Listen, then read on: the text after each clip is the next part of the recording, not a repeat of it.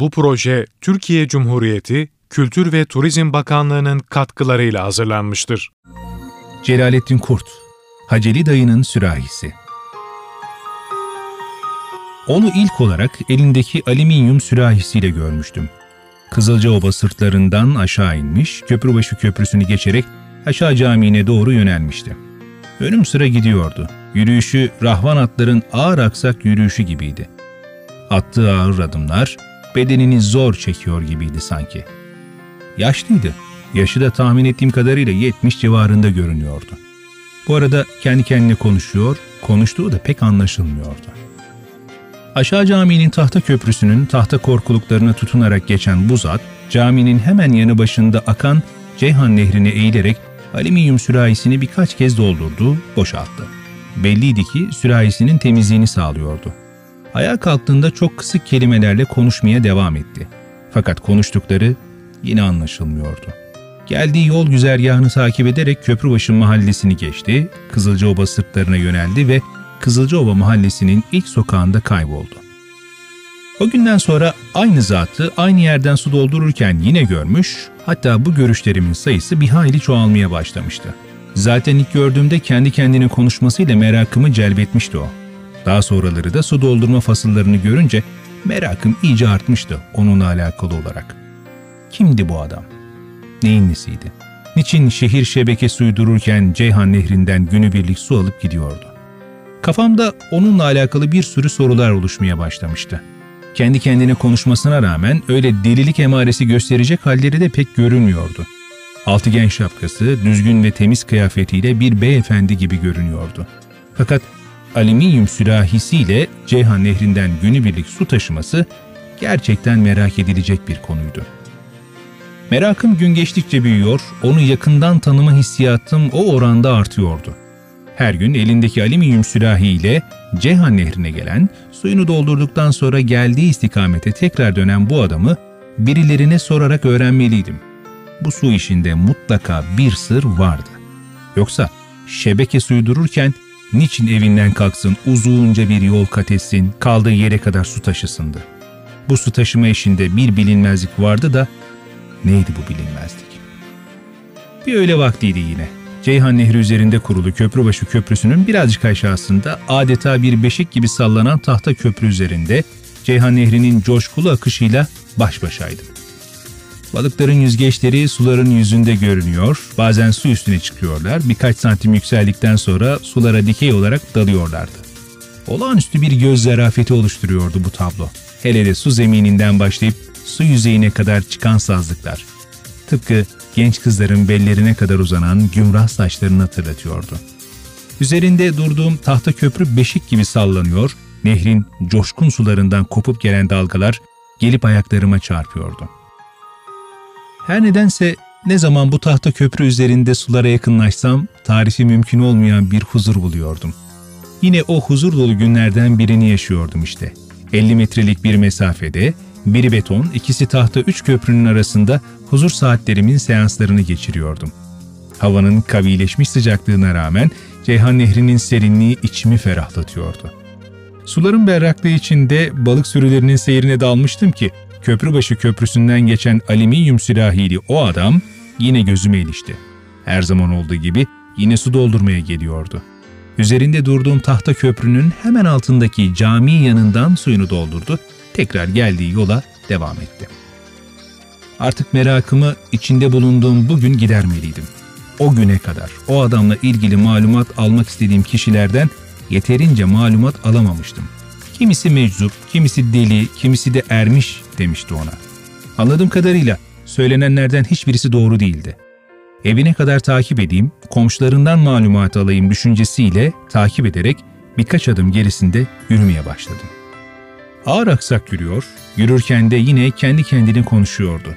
Çok kısık sesle konuştuğundan yine anlaşılmıyordu konuştukları. Konuşmaların arasında zehirleme kelimesi geçiyordu. Geçmesine de önü sonu anlaşılmıyordu her ne diyorsa. Kızılcaoba yokuşuna tırmandığında eni yaklaşık 2 metreyi bulmayan bir sokağa daldı. 50 metre yürüdükten sonra metruk görüntülü 25 metrekare ya var ya yok bir ahşap eve girdi. Kerpiç evin dış sıvası bile yapılmamış. Sadece binanın damı çatı denmeyecek iğreti bir çinko ile kaplanmıştı. Ev derken zahiri görüntüsüyle bir hane konumundaydı oturduğu yer. Oturduğu yeri görünce merakım bir kat daha artmıştı. Böyle metruk bir yerde oturan kişi aile reisi olamaz. Bir aile burada oturamaz diye geçirirken içimden yaşlı bir bey, ''Merhaba delikanlı, bir adres mi arıyorsun?'' ''Merhaba amca, adres aramıyorum. Siz bu mahalleden misiniz?'' ''Evet evladım.''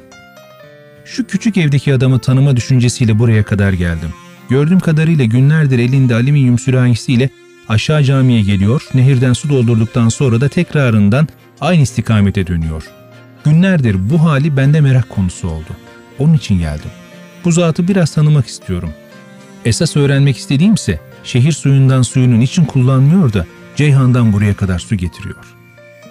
Evladım, ona Haceli dayı derler. Bu mahallenin eskilerinden. Affedersiniz dilim varmıyor söylemeye ama deli mi bu zat?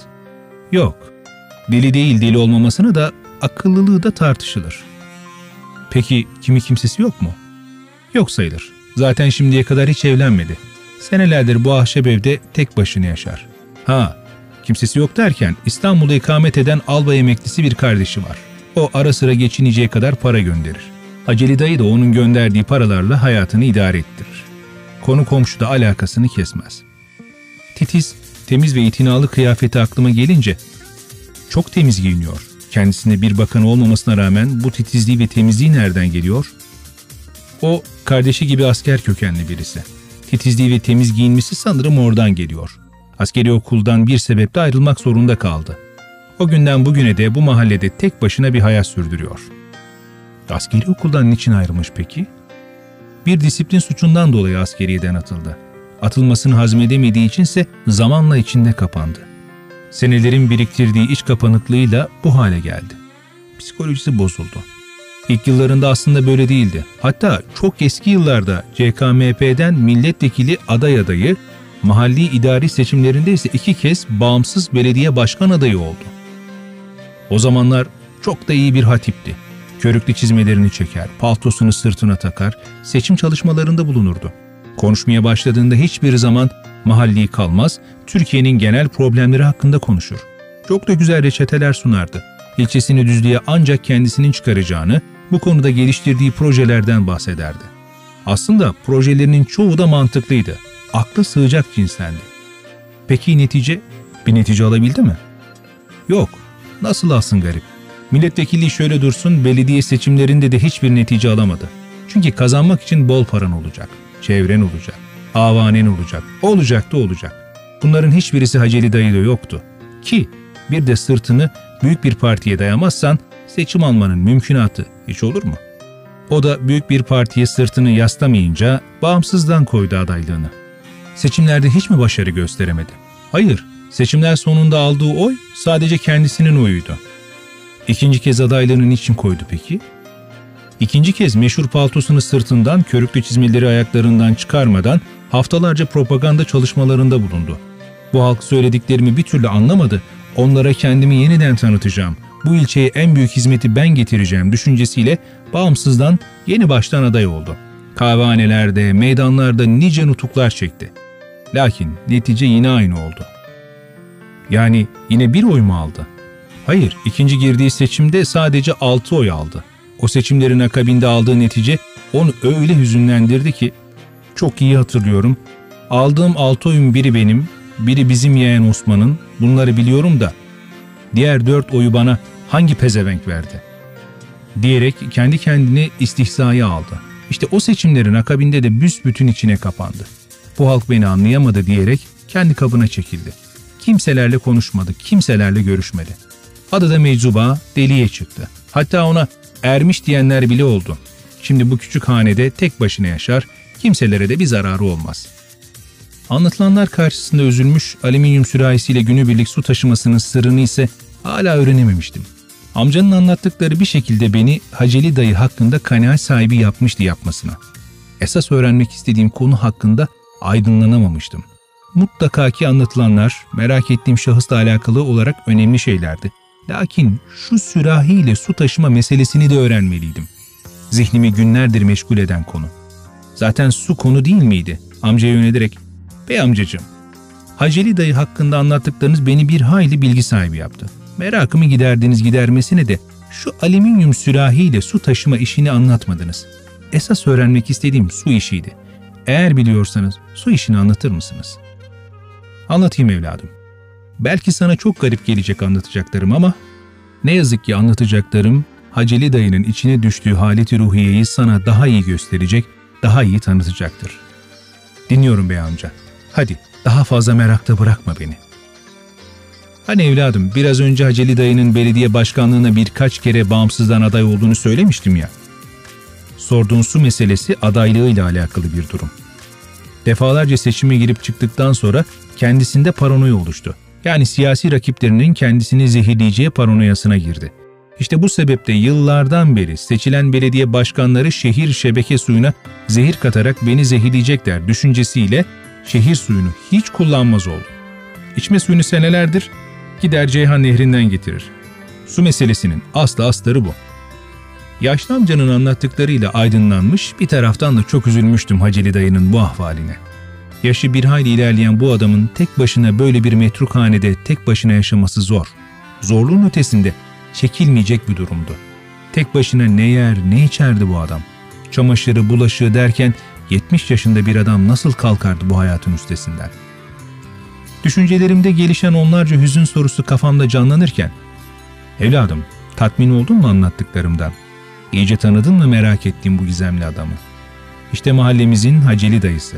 Kısaca böyle birisi. Onu daha yakından tanıma düşüncen varsa bir gün yine gel, onun daha farklı özelliklerini sana anlatayım. Hatta seni tanıştırayım. Gerçi uzun senelerdir kimselerle sohbet etmez oldu. Belki bir eşref saatini bulur, eski günlerine dair bir şeyler anlattırabiliriz. Benden bugünlük bu kadar. Çünkü önemli bir işim olduğu için gitmek zorundayım. Kusuruma bakmazsın değil mi evladım? Estağfurullah amcacığım. O nasıl söz? Allah sizden razı olsun.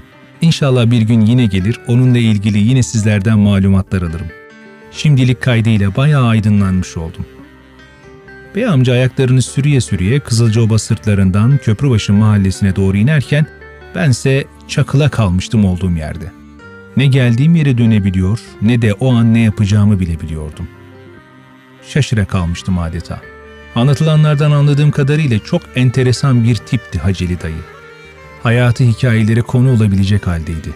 Belki de çocukluğundan beri hayat hikayesi dinlense hayatı roman da olabilirdi. Bir an kapısını çalıp onunla konuşsam mı diye geçirdiysem de içimden nasıl bir tabloyla karşılaşacağımı bilemediğimden bir başka sefere diyerek bu düşüncemden vazgeçtim. Yaşlı amcanın istersen seni onunla tanıştırırım vaadi aklıma gelince bir gün nasıl olsa tekrar gelip tanışırım düşüncesiyle ayaklarımı Kızılcaoba mahallesinin dik yokuşundan aşağı sürdüm. Evet, Haceli dayı ile bir gün mutlaka tanışmalı, sohbet etmeliydim.